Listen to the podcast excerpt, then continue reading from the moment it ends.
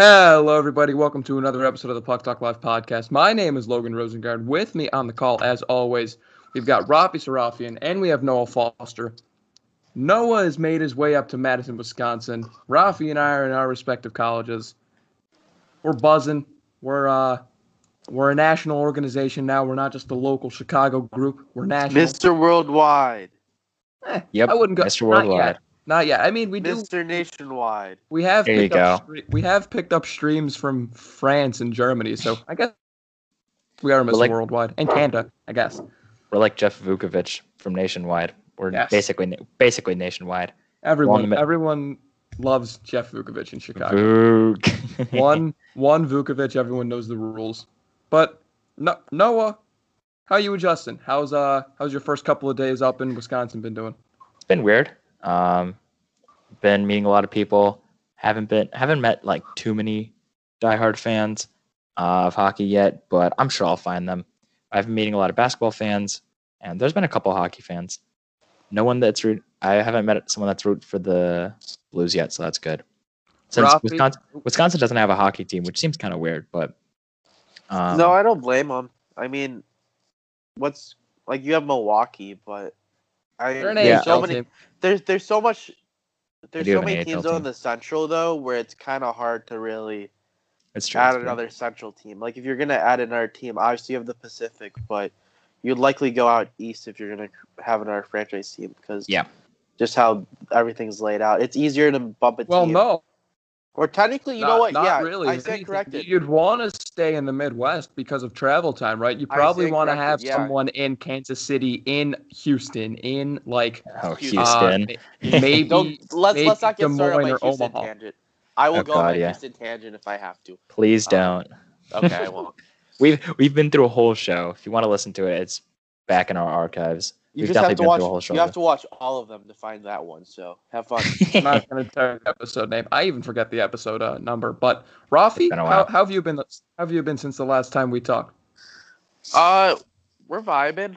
Calc 2 just got 80% on both my homeworks, so we're vibing right now. Midterm. Bees get degrees, baby. Exactly. That's true. But bees do in fact get degrees. I'd rather get B's and C's or D's enough. So you know what? I'm just going for B's. Everything else is vibing right now. Everyone's really nice. Neighbor's a big hockey fan. Obviously doesn't like the Bruins. Yeah, so it's been going well. Obviously, on the hockey fan side of this, it's not going too well. But there's a game tonight. We can turn it around, hopefully, as we record the show because it's Sunday or Monday. It's Monday. Wow. It is Monday. Guys, let's go also... Interesting thing real quick before we get started. Tomorrow, the first day of September. Wow.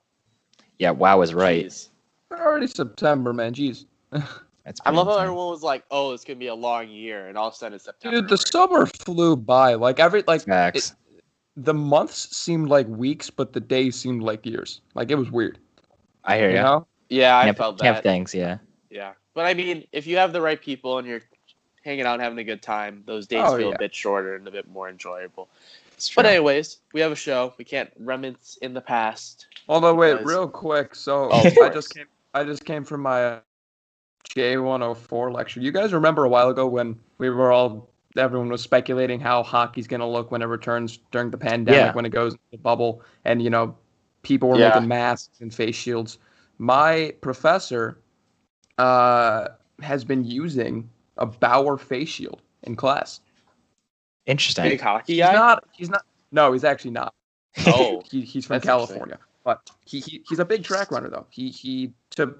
From what he said today, which I would never be able to do because I am not nearly athletic or dedicated to running as that, 140 miles a week and would run marathons for fun. Mike, 140 miles a week. Jeez. He would run 140 miles a week. That's 140 miles a week. That's 20 miles a day, if I did my math right.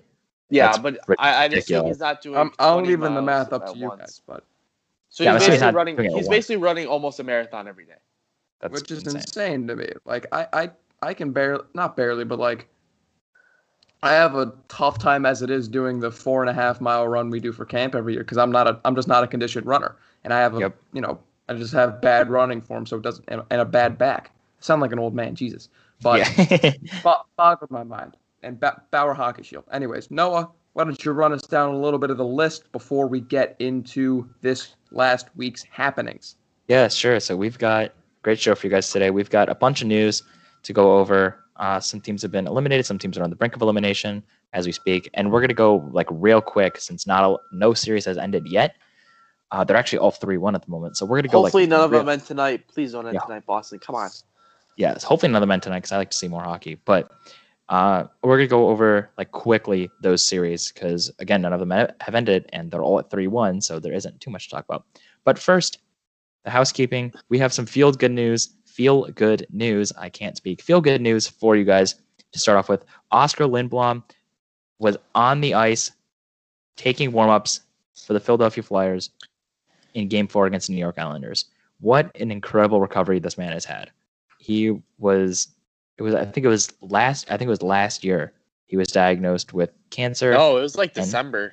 January. November. That. Yeah. Well, maybe like last year in terms of calendar year, but it's only been like 10 or so months. That's insane. So like 10 or so months ago, he'd been diagnosed with cancer, and he's fully recovered and skating on the ice with a professional team. He didn't start or he didn't play any time. He was listed as a healthy scratch, but obviously seeing him take warm-ups, very heartwarming moment for everyone. Yeah. And that was the only big win that the Flyers had yesterday. That night, they got smacked again by the Islanders. Yikes. Well, it wasn't that big, but I digress. Yeah. The Coyotes. I very much was shocked. I think all of us were shocked to see Oscar Lindblom. I know there was he was put on the roster, the 52-man roster or the 31-man roster coming into the bubble, and everyone was shocked to see his name. I thought that was more of an honorary thing. I don't know if he'll ever see a proper shift until next season. Forget what I think, because I'm not a doctor. I said a while ago, I don't think it makes sense for him just because, he might be recovered from cancer, but that's a lot. To go out and take a shift, an actual shift, again, in an NHL playoff game, that's a toll. Not having the proper conditioning that your teammates has. But it's good to see him. It's good to see him out there. It's a feel good story, just like I said, Noah. I mean, I thought that he was gonna come with the team and travel to Toronto and just be there for just having our guy there. Obviously, he's loved by all the guys in the locker room. So just to help boost the locker room chemistry, boost the locker room spirit, which is him cheering him on from the box. Obviously, taking warm ups is definitely a positive step. I agree with you, Logan. I don't think he's gonna be playing any actual time until whatever next season is, which could be December, January. But once again, very feel-good moment for the Flyers. Yep. And the Hockey League, of course. Exactly. Oh, yeah. We've got some signings to go over real quick. Forward Patrick Russell signs a one-year $700,000 extension with Edmonton. Brady Keeper re-signs on a one-year deal. It's a two-way contract. Yeah, two-way contract with Florida. I'm not sure if we know the details of that signing yet, but I'm sure they might come out. And then Robby Fabbri with the big one, 2 years with Detroit, which is about $3 million annually.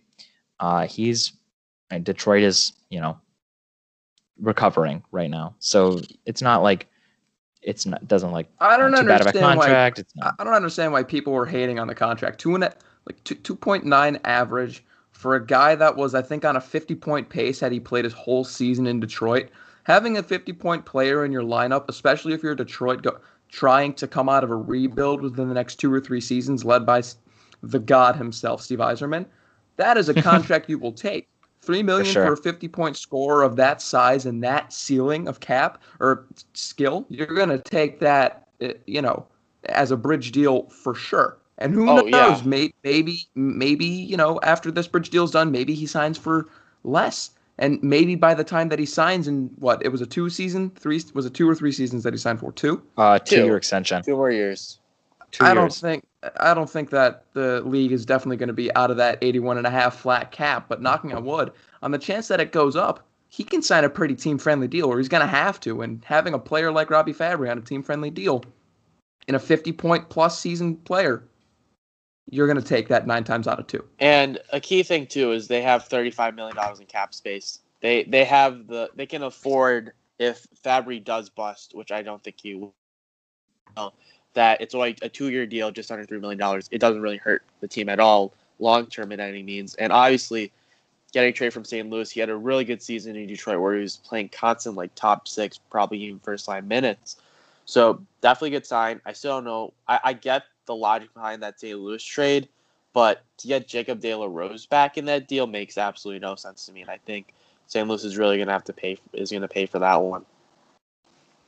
Yeah, I don't think it's a bad deal. Detroit's coming out of rebuild. Fabbri still serviceable. Most of the Detroit guys will be young, so they're going to be signing for low anyway. So it's not. The signing is good. The trade was not. Yeah, and you got to remember, Detroit has draft picks stockpiled. Yeah, exactly. Like they are not in a bad position at all. Just to recap too, real quick. First rounder this year and 3 seconds and 2/3, and then the year after they have a first, 2 seconds and 2/3. If they wanted to, they could trade for someone that they can, like a player that maybe needs a change of scenery, and that could be built around Johnny Gaudreau, maybe Jack Eichel, maybe Max Domi, Matt Murray. Exactly. Like, there are guys on the market that weren't on the market by when Steve Yzerman entered the general manager's chair in Detroit a year ago, basically, that could really put this team back to being hockey town, put Detroit back to being the hockey town, and earn that name again. Well, they can also gain a lot too from cap dumps as well. As I said, they have just under $40 million in cap space, and they have some significant players like Anthony Mantha and Tyler Bertuzzi that they need to bring back. But other than that, they really can go kind of on a shopping spree this offseason if they want. And also, depending on the direction, they can either throw a lot of money at players to get some big players or get some key pieces, or you can also find teams that are cap-strapped right now, a.k.a. the Blackhawks, the Bruins, Lightning. I wouldn't be shocked if Toronto next season we see Anthony Cirelli as a member of the Detroit Red Wings. Oh, that'd be incredible. Oh my god! I wouldn't be shocked. Dylan Larkin and Anthony Cirelli together. Oh my goodness! This is the last thing I'm gonna say, so that we can move on, because we've been touching on this a lot, and there's a few other things we got to talk about. Yep. If you're Detroit, you want to pull. You're not wanting to, but you're looking to pull a Carolina Hurricanes Patrick Marleau deal. Let's say exactly just like that. Let's say Louis Eriksson. For whatever, this is a perfect example. He's got a $6 million cap hit, maybe a little more, right? That isn't necessarily a favorable cap hit for a guy like that. Patty Marleau is a $6.25 million cap hit. He was bought out, and they acquired a first round draft pick, a conditional, but they still got the first round draft pick. For Detroit, if there's a potential for a move like that, where a team is willing to give up a first rounder to dump some cap and gain some flexibility, I would not be surprised if that's something Steve Yzerman or a team tries to do. It is a smart move because, one, they get the first-round draft pick as compensation for having that, 30-some-odd% of the salary they bought out cap hit. Yeah. And two, it sets them up for the future and maybe a quicker end of their rebuild and resurgency into the playoffs, especially if you're Detroit, you want to see that. And who knows? Maybe Vancouver has an off year. There's so much that can happen. Like, you see, obviously, Carolina really lucked out with that trade. But 100%. It took a pandemic, but hey, you gotta do what you gotta do. Whatever happens, happens. Yep. In other less important, well, not really less important, but kind of less important. Other less important news: Alexander Ovechkin is on the cover of NHL 21. I believe that makes him the second athlete to be a repeat cover, with Jonathan Toews as the other one. Not sure if there's any other, but I know it's those two for sure. It's them, yeah. It's just them. I want to say, was Brodeur? Or am I? I don't know. Brodeur was on a cover. I don't know. He was on a cover. I don't think he repeated. I don't think he did either. But obviously, I was one of the fans that was expecting Nathan MacKinnon to be on the cover. So obviously, this was not a welcome surprise. But you know what? It wasn't an expected surprise, but a welcome one. I appreciate it. I do love Alex Ovechkin a lot. And I also just want to highlight too that, I don't know if you guys saw the little teaser for this year with the franchise mode, the Be a Pro and all that stuff. It looks really good this year. I know in years past... We say it every year. But this year definitely is different. You saw what they... I mean, they have the locker room and be a pro. They said they're going to do a whole trade deadline day for franchise mode. Those are like two modes that I like to play on. I think that's going to be really cool. I don't know how many changes are going to be made to the actual gameplay, but for those fans like me who like franchise mode, who like be a pro, like the kind of story mode, it's looking like it's going to be really interesting.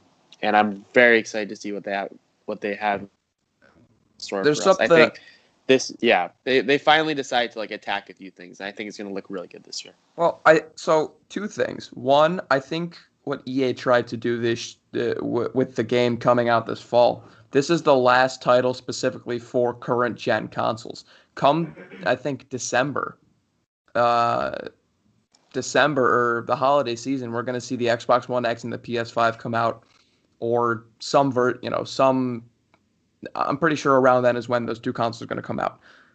From what EA made it seem like, for the NHL franchise at least, they weren't worried about, making it the same game and putting their development towards the next gen so that the next gen games are 10 times better than the current gen. It looked like they really put a lot of dedication and effort into this game, and then whatever we're going to see it for 22 for the PS5.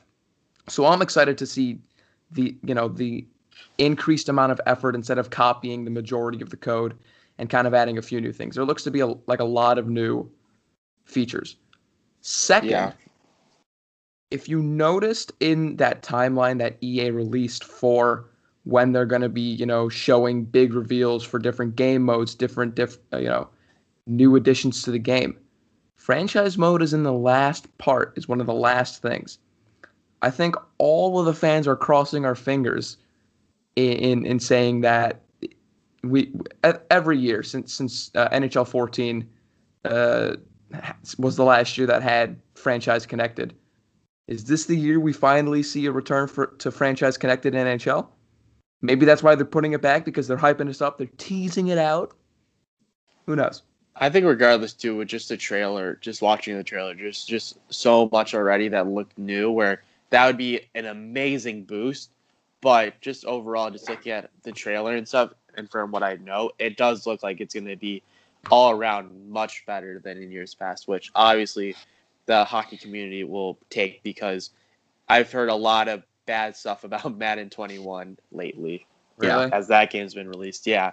It got like a 0.4 rating somewhere, or average rating somewhere. 64 out of like 10, I think. Place. Out of 10. Yeah, they're calling for EA to never make another Madden game again, or telling the NFL to end the partnership with EA. I wouldn't be disappointed in that. Also, I might be the only person that's on this bandwagon. Bring back NHL 2K. Yes.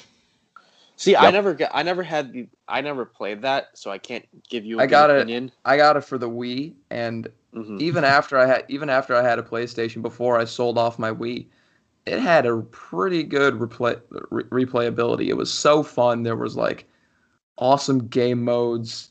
It was really fun. 10 out of 10. It's really hard to, because you hear all the stuff about 2K 20 and the soundtrack. And the soundtrack was that's awesome. A key part too. The soundtrack has to be good, but we'll see what happens. Better than this year. As more stuff comes, as more news comes out, we'll be doing our weekly shows to recap those and give you guys our thoughts. Moving on to actual hockey.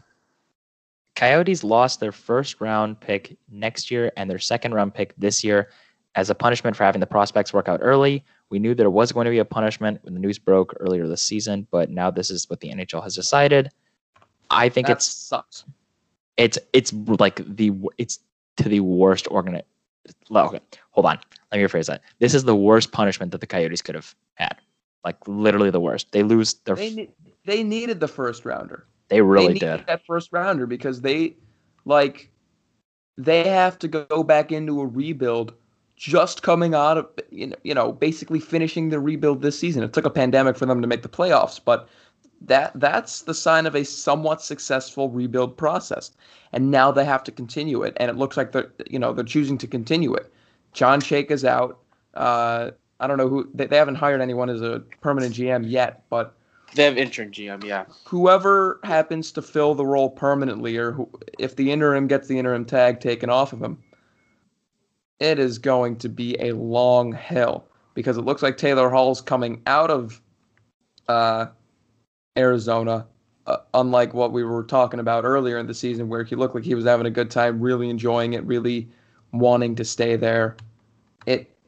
It's going to be a long next couple of seasons for the Arizona Coyotes unless they make a splash with trades and have a similar resurgence to the playoffs like the Carolina Hurricanes did. That's just my opinion, though. Yeah, they're likely going to be stuck in a cycle of mediocrity where they have some good players, but not enough to make them like really good, you know, kind of like the Wild were the past couple seasons. So I don't think they're going to like go full Detroit rebuild, but they're definitely, it's definitely going to be an issue for the next couple of seasons. See, the thing is, though, they made the trade for Hall. They made the trade for Kessel. Obviously, there's a lot of... They had the Schmaltz trade last year, so they have a good balance of young players and experienced vets, but I feel like a big need for them is improving their defense. I think goaltending-wise, they look good. Forwards-wise, they look good. Maybe add a bit more depth. But if you're the Coyotes this offseason, you are trying to do whatever you can, to get as much defensive help as possible. Because outside of OEL, they really are lacking with that. Yeah. And probably the biggest news that's happened, since teams that are eliminated are allowed to trade, Kasperi Kapanen is dealt back to Pittsburgh. Let me read the full thing here. The Penguins sent center Evan Rodrigues, a defenseman, and Philippe Hållander, their 2020 first-round pick, to Toronto for Kapanen, the rights to a KHL forward, and defenseman Jesper Lindgren. So essentially, the Penguins are sending Evan Rodrigues and two depth guys and their 2020 first-round pick to Toronto, and in return, they get Kapanen, a KHL forward, and a depth defenseman. I hate on Kyle Dubas a lot on this show, but Kyle Dubas just absolutely fleeced the Penguins. I don't know what the hell was Jim Rutherford thinking. Why? Kasperi Kapanen is like not that good. And Evan Rodrigues, I'm a big fan of Rodrigues. And wait, what are you doing? Why? Why are you sending away your first round pick when you have an aging team and you need more young guys? Why are you doing that? The thing is, though, I don't think they need the first round pick as badly as you're making it seem. Like, do they need it? Yes, they definitely are. They definitely are in a position where having a first round pick and having someone in the pot, you know, kind of like a Jake Gensel story, would be good.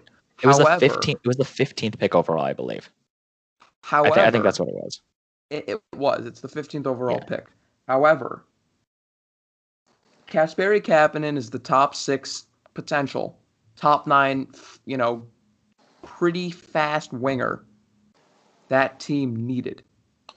Trevor Lindgren, right? He got moved over. Is a good prospect, but he's not anything special. I think, in my opinion, the first round pick filled a need more than, you know, he was acquired more so to fill a need than picking him up because he's a genuinely good prospect, and that's a huge improvement. That was a need. Kasperi Kapanen was a need. I don't necessarily think Pittsburgh wanted and actively sought out Kasperi Kapanen. I think Kyle Dubas went after that first-round pick, and that happened to be what he was offering. And that happened to be a great, you know, smart move because, like I said, Pittsburgh needs that fast top six, top nine winger that Kasperi Kapanen can be. Yes, I agree with that, and I'd be fine. Excuse me. I'd be fine if it was just a first-round pick for Kasperi Kapanen and little piece to add to post. Excuse me, pardon me. If it was a first-round pick for Kasperi Kapanen, would have been fine. Whatever, add a few pieces to. That's fine. Yeah, that's whatever. The fact that they gave up Philippe Hållander, who is a very good prospect, top six potential, looks really good. Definitely like their top three prospect for Pittsburgh. The fact that they threw him in as well is just mind-boggling, because you give that man a season, or you give him he's even ready to go next season, and he could slot into the top six. He could slot into the top nine. I'm just wowed that they gave up him in this trade as well. I get the rest of the pieces, but the fact that they gave a Philippe Hållander just makes this so off the charts. It's just remarkable how Kyle Dubas was able to make that deal happen and not have Jim Rutherford hang up on him immediately when he was asking about Philippe Hållander. I don't get it. I don't. It just doesn't make sense to me. I think the Penguins are going to look at that. I get it's a win now for them, and their window's slowly closing. But you need to be intelligent. Have they not looked at the Blackhawks with the Panarin trade, with the Jalmerson trade, with the Brian Bickle Teravainen trade? Don't remind me. Oh, stop. Pain. Yeah, I'm sad. Definitely not good for them. And speaking of other teams that are not good, Jordan Binnington and the Yikes. St. Louis Blues play Gloria. Okay, listen. I think I said this on our show earlier, but Binnington disappeared. He's gone. He must have left the bubble about 2 weeks ago because he did not win a game in the playoffs. He had, I think, a below .90 save percentage. I think his GAA was also above 2, if I remember correctly. Here, like, wait, let me pull up the stats because these are my favorite stats. These stats are like disgusting numbers. I would have thought an AHL goalie would be starting. Okay, Binnington's last year was incredible. The Blues were obviously really good, the best team in the world. Here, let me say that a bit better. It was a fluke. No. Okay, last year was a fluke. This year is also a fluke. Binnington is not this bad of a goalie. We know Binnington is not this bad of a goalie. But I don't think he's like the top 5 goaltender some people have him at. I think like next year is a real prove year for Binnington. Like if he's back on his game, that we know that, you know, this year was just a fluke, something was going on, whatever. Yeah, here, real quick. But if he's still playing real quick. Yeah. 0-5. 0.851 save percentage and a 4.72 goals allowed average. Okay, wow, I wasn't close. 4.72. That's awful. And he got pulled a couple of times as well, I think. Like it's 3 times he got pulled. My goodness. Yeah. He was awful. And it was hilarious watching from a Boston-Blackhawks perspective. I'll never forget that tweet. Binnington in net for Game 5. Yeah. Oh, boy. Or Game 6. Game 6. I need to get that tweet like printed and put against my wall. It was a bad showing for Binnington. There's something to be said. I'm not putting all the blame on Binnington. Like I don't think he played as well as he probably could have. I'm not a goalie. I haven't played goalie. I think he played fine. He didn't play great. He didn't play potential Conn Smythe winning great like he did last season in the series against Boston and the whole playoffs for that matter. He was fine. He was acceptable as the starter. Jake Allen came in and is probably the perfect backup for them right now. I love Jake Allen. I think he's just like Corey Crawford. He has plenty of hockey left in him, and I don't think he's going anywhere anytime soon. If he wants to stay and if the Blues want to keep him, they're going to find a way to keep him. However, aside from the goaltending situation, I watched most of that series. I don't know why I've come to this conclusion. Actually, I do. I don't know what happened. I don't know where they went, but there wasn't a dry. The play seemed uninspired, and maybe that's just because I didn't watch as closely as I should have, and I was just watching the game kind of in passing, you know, not as closely as I was watching some other games, but it. They seemed uninspired. Like defending a Stanley Cup and going back to back wasn't something they wanted to do. It seemed like Logan, I think you're right, and a lot of hockey fans agree that like the Blues, like it wasn't like solely Binnington's fault, right? No, like no. Binnington didn't play. Binnington wasn't as good as he was last year. I'll give you guys that too. Much as I want to call Binnington, you can just tell by, especially the round robin, the difference between them and the Stars. Was the Stars woke up and said, that's the past, we're playing in, we're doing something. So did Boston, too, and they showed up. Yep. St. Louis was like, oh, we're not doing too well. Let's just try making it work. It's no big deal. We won the Cup last year, which is terrible to go into the playoffs like that. It's like the Blues just like were like in. It seemed like everyone else had like a much more drive to succeed in the round robin. The Blues were just kind of there, and then they just like didn't think to themselves, okay, playtime's over, now let's go. It's like where was their like second gear? Where was the play that was like let's fight to win another Stanley Cup and be back to back, be one of the few teams that goes back to back? There was just like none of that in the Blues, and like we like to put it all on Binnington because his stats are awful, but like he didn't play great, but he didn't play as horrible as his numbers lead on. The defense was abysmal. There was like not protecting him at all. The offense couldn't get anything going. The whole Blues team right now, or in the playoffs, was like uninspiring, to say the least. I think the biggest thing that happened and the worst thing that happened for St. Louis did happen, where St. Louis was looking to trade Jake Allen for cap space so they could bring back Pietrangelo, get more money so they can put towards him.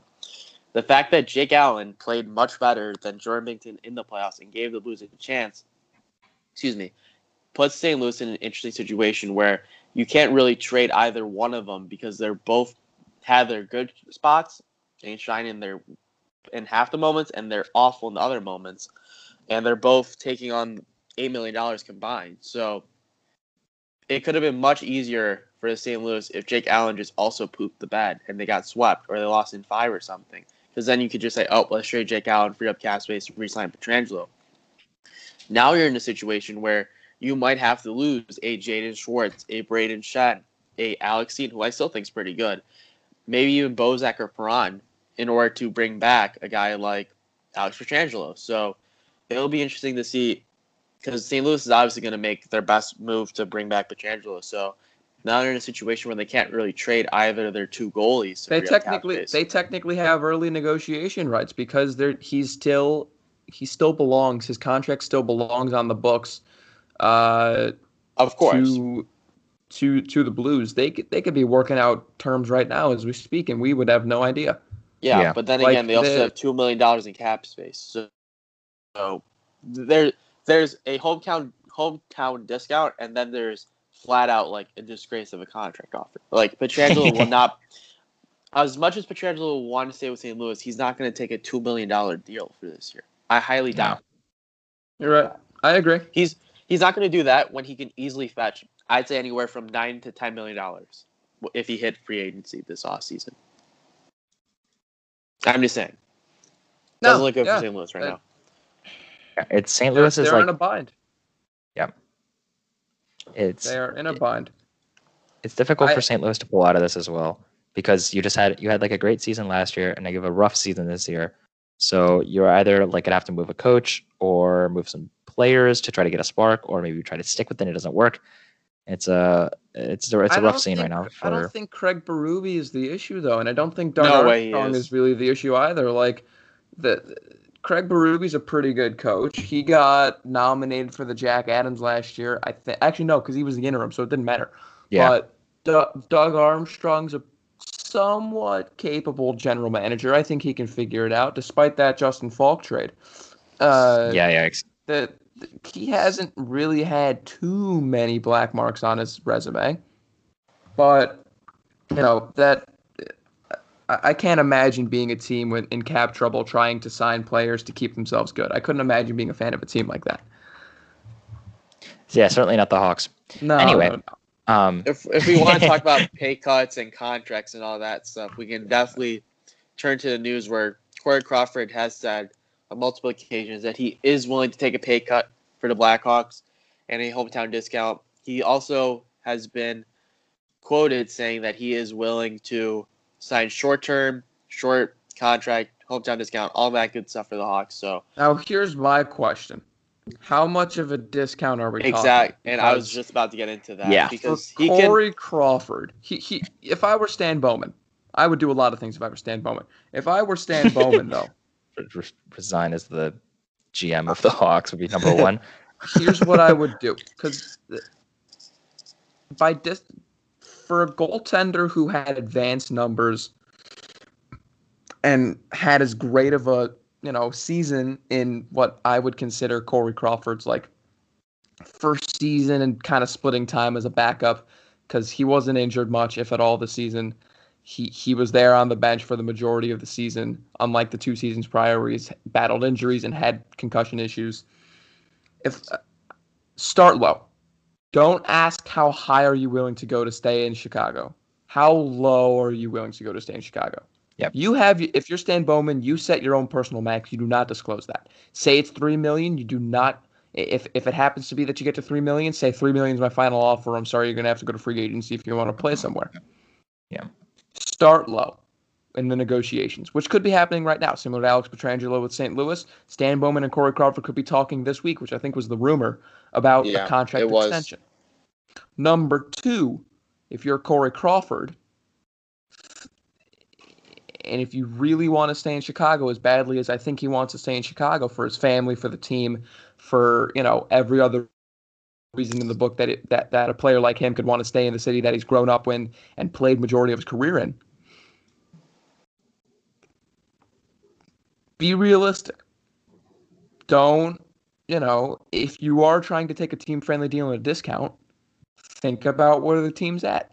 If there's a scenario where he takes something like $1 million, take it. If there's a scenario where he takes league minimum $750K, take it.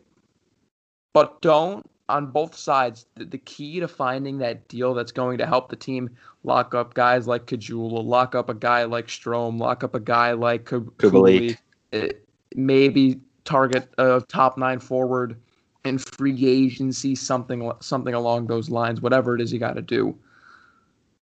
There has to be reasonability on both sides of the negotiations, because if Corey Crawford goes in there saying, I make $6 million now, I think a 50% discount is reasonable. $3 million is a reasonable price tag for a goalie like him, but... Agree. That puts the Blackhawks with, I think, potentially, with the way that their contracts are worked out right now before any buyouts or trades, they'll have $4.5 million in space. Wait, I also want to mention, too, that the rosters right now in Cap Friendly has 14 forwards and 9 defensemen. So if you get your regular 12 and 6 or 12 and 7, that frees up an extra like $3-4 million. But keep going. No, yeah, that's really the crux of it for me. I did just go on a long ramble to get to the point of reasonability has to exist on both sides in order for both sides to benefit. But if you're Corey Crawford and you want to stay, you got to do everything in your power to make sure Stan Bowman. To help Stan Bowman out. And if you're Stan Bowman and you want Corey Crawford to stay, you got to give him every opportunity to stay. It comes down to that. You want to keep Crawford because Delia is not a starting NHL goalie yet. I don't think Delia is gonna. I think he's gonna see NHL minutes. I think he's gonna start the season as the backup. I see no reason why he should. However. This is obviously assuming we're getting rid of Subban, which we should. However, I don't think Delia is. I'm not saying Delia isn't an NHL caliber goalie. I'm saying he's not a starting goalie yet. Right. Obviously, yet. Exactly. Free agency exists. I think I speak for all educated Hawk fans in saying the potential for Thomas Greiss coming to Chicago would be all. So who knows? Oh my God, I'd be so happy. And maybe we let Corey Crawford walk if that's a possibility. I don't know. I'm not making the negotiations. I'm not in the front office in Chicago. But there's 20,000 different ways that this contract talk could go. Yep. I am full game for all of them. I am not going to be disappointed either way. If Stan Bowman decides, we want to go a different direction in terms of our goalies, we very much want to see Collin Delia have a full year as a starter, whether that means we have to tank or not. That's crazy. Or if we want to have Thomas Greiss try and make another push for the playoffs because we don't care about getting a top 10 draft pick because, frankly, they don't necessarily need a top 10 draft pick. They have the pieces. Yeah, I agree. Whatever of the 20,000 ways it goes, I am fully supporting of it because I see no negatives for the Blackhawks in any scenario. You either lose a backup goalie and gain someone who can fill in Collin Delia, Malcolm Subban, Kevin Lankin, and whoever it happens to be as you sign for free agency trade for. Or you keep your guy that you know can be reliable and put up a pretty good season this season, split him with someone, whether it's Collin Delia, Thomas Greiss, whoever, and you build the team in front of him. There's no bad outcomes for the Blackhawks. Yeah, unless, I agree. Of course, and unless, of course, Corey Crawford decides, you know what, I don't want to take a pay cut anymore, which is unlikely. Yeah, it's probably not going to happen. He said he's going to take that pay cut. So many times publicly, too, where it would be kind of, it wouldn't be a good look if he did that. And obviously, it's highly likely, and this is speculation, obviously, but, excuse me, highly likely Ole Mata's $4 million contract gets put off the books in a trade. I believe it's going to be a trade because he played really well in the playoffs. He has some value. I wouldn't be shocked if he goes to, like, Detroit or somewhere. Speaking of Detroit, obviously, as we were talking about earlier. And then Zach Smith will free up $2 million, as we'll likely buy him out, unless some team wants him for, like, a sixth-rounder, which I wouldn't be too upset about. So that's likely another $6 million that you have to work with as well. Then you have the $3, $4 million of making your roster adjustments. So the Blackhawks do have a solid amount of cap space. It's not as crunched as it looks, but if a player's willing to take a bridge deal or a hometown discount to stay with the team, I'm all for it because we're going to need it. Dylan Strome. How much do you want to play with your best friend? You're with your best friend right now. Do we even need... Okay, I've said this before. Do the Blackhawks even need Dylan Strome? Do we really need Dylan Strome? No. He's no. Okay. No. Let me speak. He is to us like how Kasperi Kapanen and Andreas Janssen are to the Toronto Maple Leafs, not skill wise because they definitely have their own pros and cons. But he's a luxury. We don't need to have him. We'd be all right. But it's helpful as well that he has that chemistry with DeBrincat. So. Would we be okay without him? Yes. Yes. It's not yeah. I'm going to go out on the branch here and say, you don't need any player, first off. Okay. That goes without saying. You don't need any player. No, but... Logan, first talk, then we can... what I mean when I say that. Like, if there's a possibility where we can get equal... skill back for someone. I'm not saying this is happening, and I don't want it to happen because Jonathan Toews is going to retire a Blackhawk, and I will make sure that happens. if there's a chance to get an equal return or even slightly, a relatively equal turn for a guy like Jonathan Toews, take it. Right? If there's a possibility where we think, as the Blackhawks, we can benefit from getting rid of $10.5 million and getting an equal return and saving $4 million in cap space, whatever it happens to be, take it. However, that's a side note. That's kind of a preface. Our center depth is We have Kirby Dach. We have Jonathan Toews. Those are our top two centermen. And Dylan then Kampf on the fourth line. Kampf on the fourth line, but we can replace him. We can find someone that. We have Carpenter that can play, but he's probably – I like him on the wing a little more. That's just a personal – He can't play center, though, and obviously we brought him in for the PK, so you wouldn't be dumping him at all anytime soon. So let me finish. So Kirby Dach and Jonathan Toews are probably going to be the top two centermen for the foreseeable future, the next three seasons plus. Dylan Strome is that guy. He probably could have done better in the faceoff circle, but he's a strong centerman. He is not the winger we signed him to be. He is a strong centerman, and we need that center depth because we have the wings. We have the guys on the wings that can put up 30 points, 20 points, roll bottom six, middle six, right? Michael Tepley. Evan Barratt can fill in and be that fourth line and switch between wing and center. You have Highmore, Philip Kurashev as well. We have guys that can swap if we need it, if a guy gets tossed out, if someone gets injured. But we need true center depth more than we need wing depth. I say that's why I think Dylan Strome is a valued asset. Aside from the chemistry with Cat, aside from the fact that he's a 50-point player, aside from all of that, we need true center depth. And we really do not have true center depth that we can rely on for years to come in term contracts contracts. I mean, a great example too of that working out of having those guys is Boston. You have Bergeron, then you have Krejci, then you have Coyle, then you have Corrales leading the fourth line. So you have four centers who can all play really well, all do well in the faceoff circle, and they've all benefited really well and helped out the team. And I think the Blackhawks are trying to look for that. I compared Dylan Strome's game a lot to Charlie Coyle's, but just cheaper and younger than Charlie Coyle. I think Charlie Coyle, although he's making just north of $5 million, which I'm not too happy about, but whatever, I digress, is still a key part of the Bruins team because although he's playing top 6 minutes in Minnesota, his third-line role is so beneficial for that Boston Bruins team that if they didn't have him, if they had a hole right there, there's no way they would have made it this far in the playoffs. There's no way they would have made the Cup Finals last year. That's the exact reason why I think Dylan Strome is an integral part to the Blackhawks lineup going forward.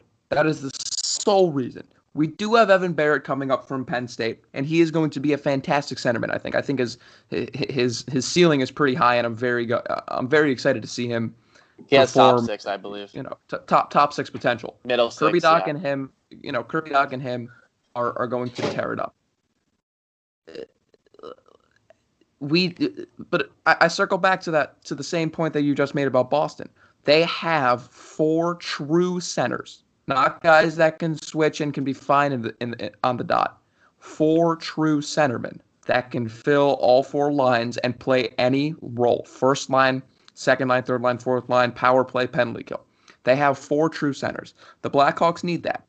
David Kampf is replaceable, but that's fine because Sean Corrales is replaceable in that sense, right? They can find someone that has a similar physicality, similar style of game.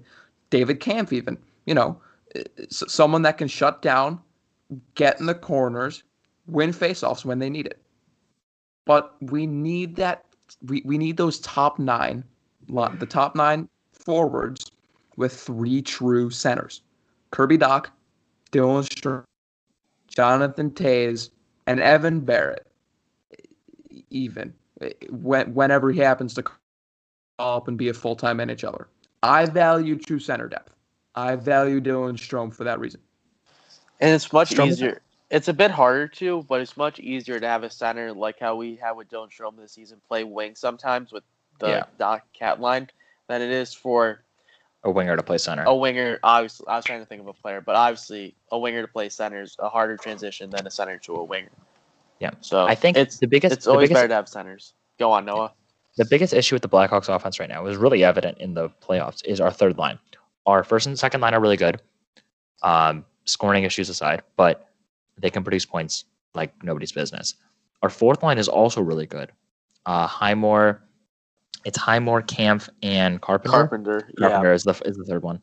That was a really good line in the playoffs. That might have been our most surprising. It probably might have been our best line in the playoffs. Well, whatever. It was better than our. They definitely showed up. But, they definitely made a case for. They were definitely part of the Blackhawks that looked really good. It was they weren't constantly putting up points. Obviously, Highmore was really good, but they were. If we had them out against a first line like Edmonton or a first line versus Vegas, I would be nervous, but I wouldn't be like. I wasn't too upset about it. I was like, okay, they can make it somewhat interesting. They can get in their face. They can limit Connor McDavid. They can limit Jonathan Marchessault, Mark Stone, you name them. But I think our third line had like 4 points in the playoffs combined. It was Strome, Nylander, and Kajula, I believe. Nylander did nothing.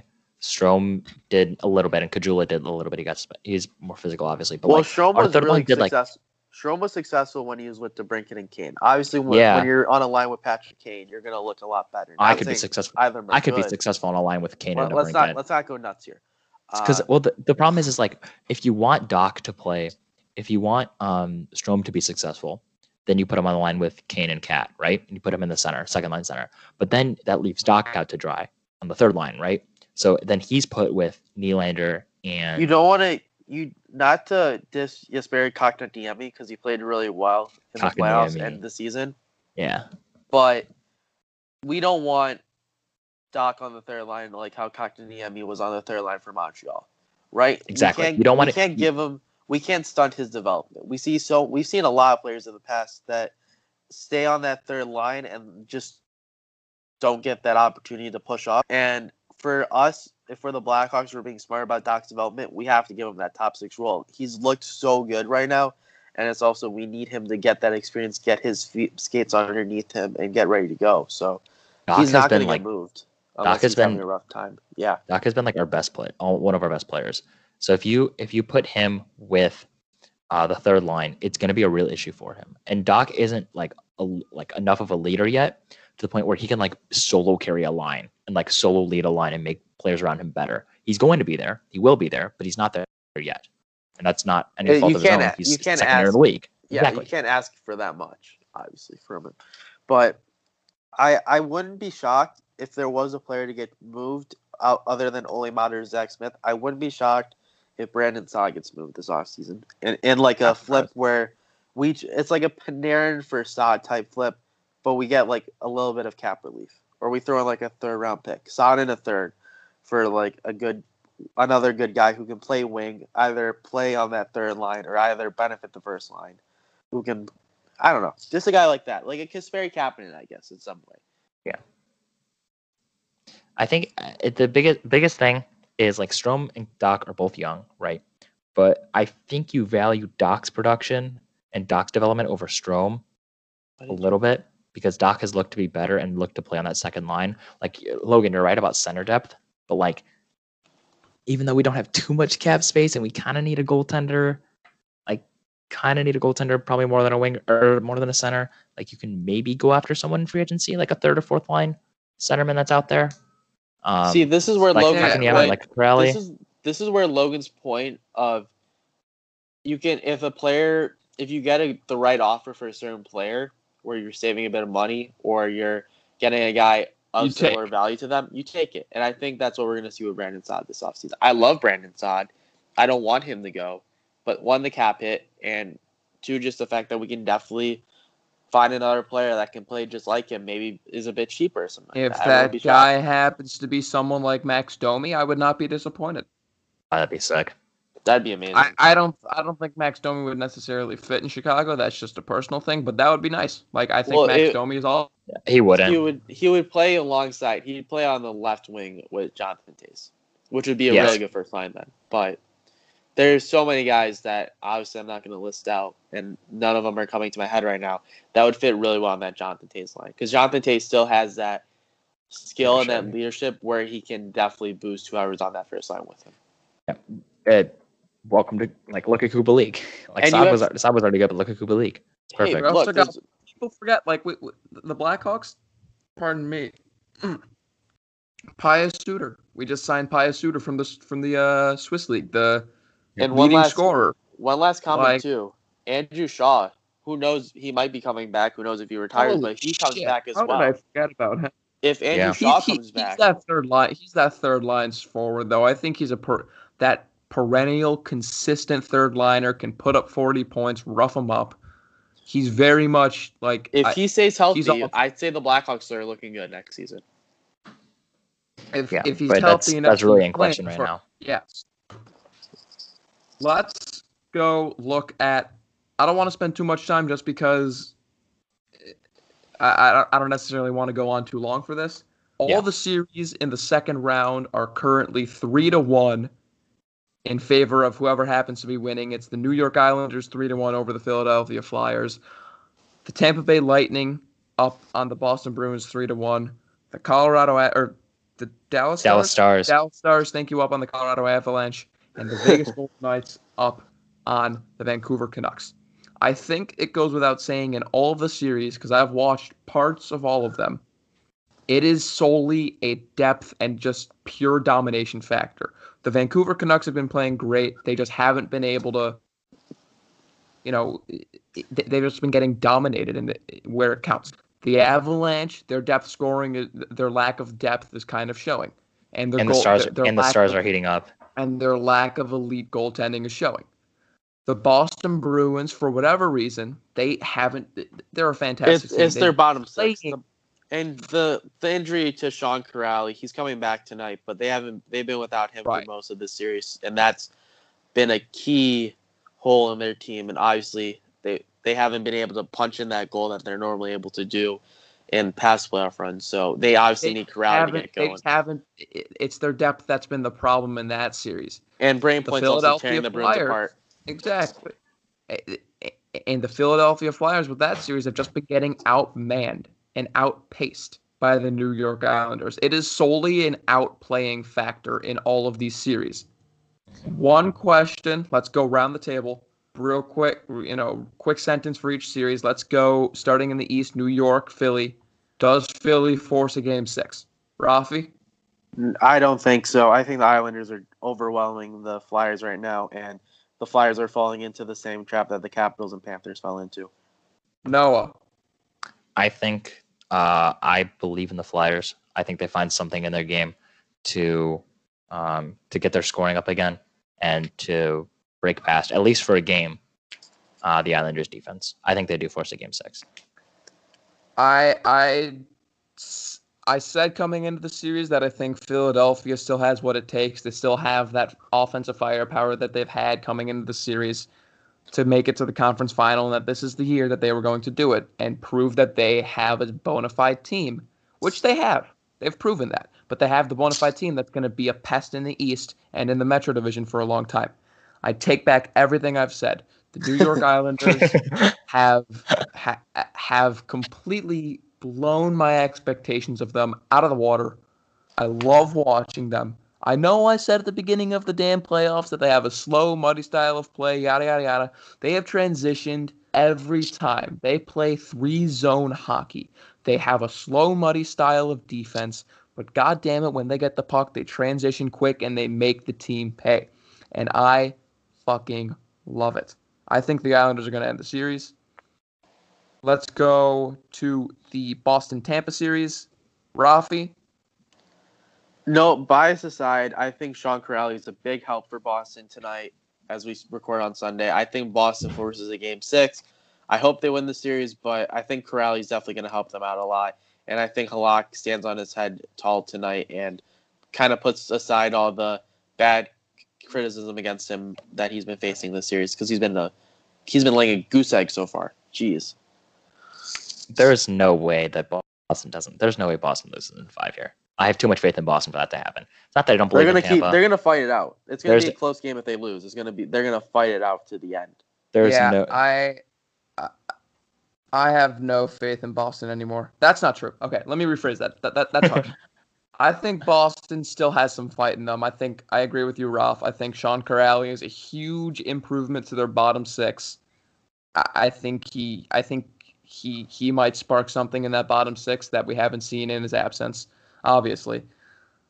However, Braden Point and Nikita Kucherov have been absolutely lighting up. Don't forget Andre Palat. Andre Palat has been...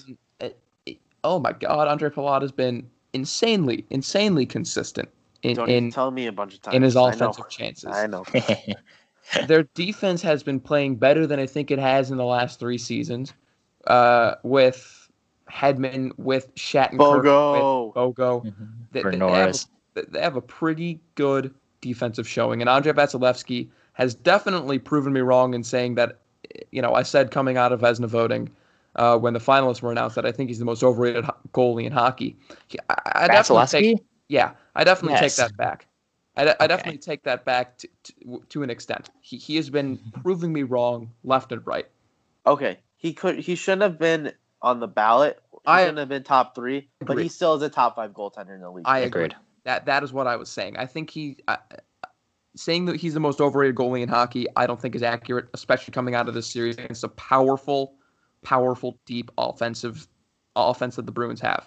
However, getting to the point, I think Tampa finishes the series tonight. Wow. I just don't think that... That was a really long sentence. I know. Yeah. Let's go out west. Let's look at Avs, Dallas, Noah. Let's not forget that the Avs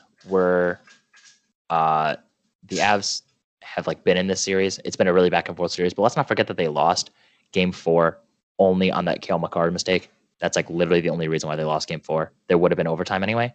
They allowed 3 goals in the first 10 minutes. That was okay. Are you kidding me? Their first period was non-existent. And then they came back. Yeah. Yeah, but if they didn't have an awful first period. Okay, but literally the only reason they didn't have a shot until 1 minute. Yeah, I know. And 30 seconds left in the first period. You can't make the argument that Cale Makar was the sole reason when obviously the Avalanche didn't show up in the first period and we're down 3-0. They were chasing the game the whole time. Yeah, but let's not forget the only reason they lost the game was because of Cale Makar. Not like he's been playing well, but he made a mistake. It happens.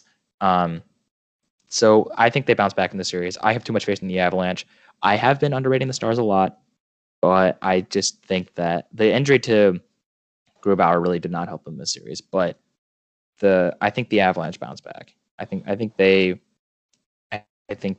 come out flying to start, and it's basically be like a role reversal. But yeah, the series has been really back and forth. I think Dallas. I think they're forced to game six. Yeah, I think Dallas is going to win this one. I don't see Pavel Francois. How do you say it, Logan? Francois. Yeah. Francois. Yeah. I don't know. It's French. Francois. Okay. I digress. Pavel French. How about that? That one's turned a box. I like that. Because they're in a situation where if Grubauer was playing bad, they could put him in for a game and be fine. They don't have that opportunity. If they pull him, they put in Maple Leafs legend Michael Hutchinson in that. The Colorado Avalanche, they could allow 5 goals in the first period, and they could all be Pavel's fault. But they can't put in Hutchinson because he'd allow another 6 goals. So yeah. I think Dallas is riding a high right now. I don't know if it's going to continue to the next round after that. Who knows? But right now, Dallas is hot. Avalanche are not. I think, and that rhymed. Dallas wins tonight. Dallas goes on to the Western Conference Final to hopefully banish the demons of last year. Yeah, talking to you, Patrick Maroon. Watch out, buddy. The Stars are rolling. Last series, Vegas and... Wait, Logan, did you play? Yeah, I was about to say, I think Dallas finishes it. I just think that they've completely exposed the lack of depth and the great but not elite goaltending that the Avalanche have. I love the Avalanche, and I said that they were going to come out of this series. I bite my words on that one. I think Dallas has completely proven me wrong. I don't know if they happen to face. If they didn't really prove you wrong. You said in September. I know, but you know what I mean. If they happen to face Vegas, if they happen to face Vegas, which is the likely outcome right now, I don't know if they'll have the same success because Vegas is a significantly better team than the Avalanche are. I think this series against the Canucks have proven that. Moving to the Canucks series, I'm just going to say this flat out. I don't think the Canucks can do it. Like I have minimal faith in their defense stopping that 4 line off that Vegas has. They're just getting punished. I think their offense has been fine. I actually very much have loved watching the twice. Offense. I know, but... I'm just saying. Sorry, I just had to point that out. I know, but aside from their lack of scoring, I think they haven't done anything too terrible to the point where they could totally improve their game a lot. Like, it's hard to score on Robin Lehner and Marc-Andre Fleury, and it's hard to score on a big, bad, tough team, a deep team that the Vegas Golden Knights have. And for that exact reason, I just don't think that the Canucks can do it. I think Vegas is going to go on to the Western Conference Final, as I've been saying since the beginning of the playoffs. Make that two. I honestly think that Markstrom stands on his head tomorrow night, which is going to be Tuesday, obviously, as we record the show. I feel like I have to say that every time I say that. But I digress. I'll say I digress a lot. But regardless, I think Vancouver is able to tough one out. I say they win a game like 2-1, a 3-2 game, really scrummy game. They had Vegas where they wanted them in the third period yesterday, which was Saturday or Sunday rather, and they just couldn't finish out the third period. So I think Vancouver is able to pull out, stay alive. I don't think they win the series, but I think they definitely make it a little interesting. I think Markstrom stands tall in that on Tuesday night and force a game 6. That about wraps it up for this episode of the Puck Talk Live podcast. Then be sure to follow us on Instagram at Puck Talk Live Podcast. You can find all of our podcast sources, all of our socials, our Twitters on that Linktree link in the bio of the Puck Talk Live Podcast Instagram. Be sure to like, share, whatever it is you got to do, get the word out there. We appreciate everything you guys do for the pod. We know we haven't been as active on Instagram as we were. School's starting, but you will start to see content pretty soon. A little more posting, some more memes from Mr. Falafel over there in Champaign, our meme maker for the three of us. And expect some pretty cool podcasts, interviews. stuff coming out in the weeks to come as we get ready for the Stanley Cup Final. A once-in-a-lifetime Stanley Cup Final with this pandemic. Once again, for the Puck Talk Live podcast, I am Logan Rosengard. We appreciate everything you guys do listening to the show. We will see you guys next week.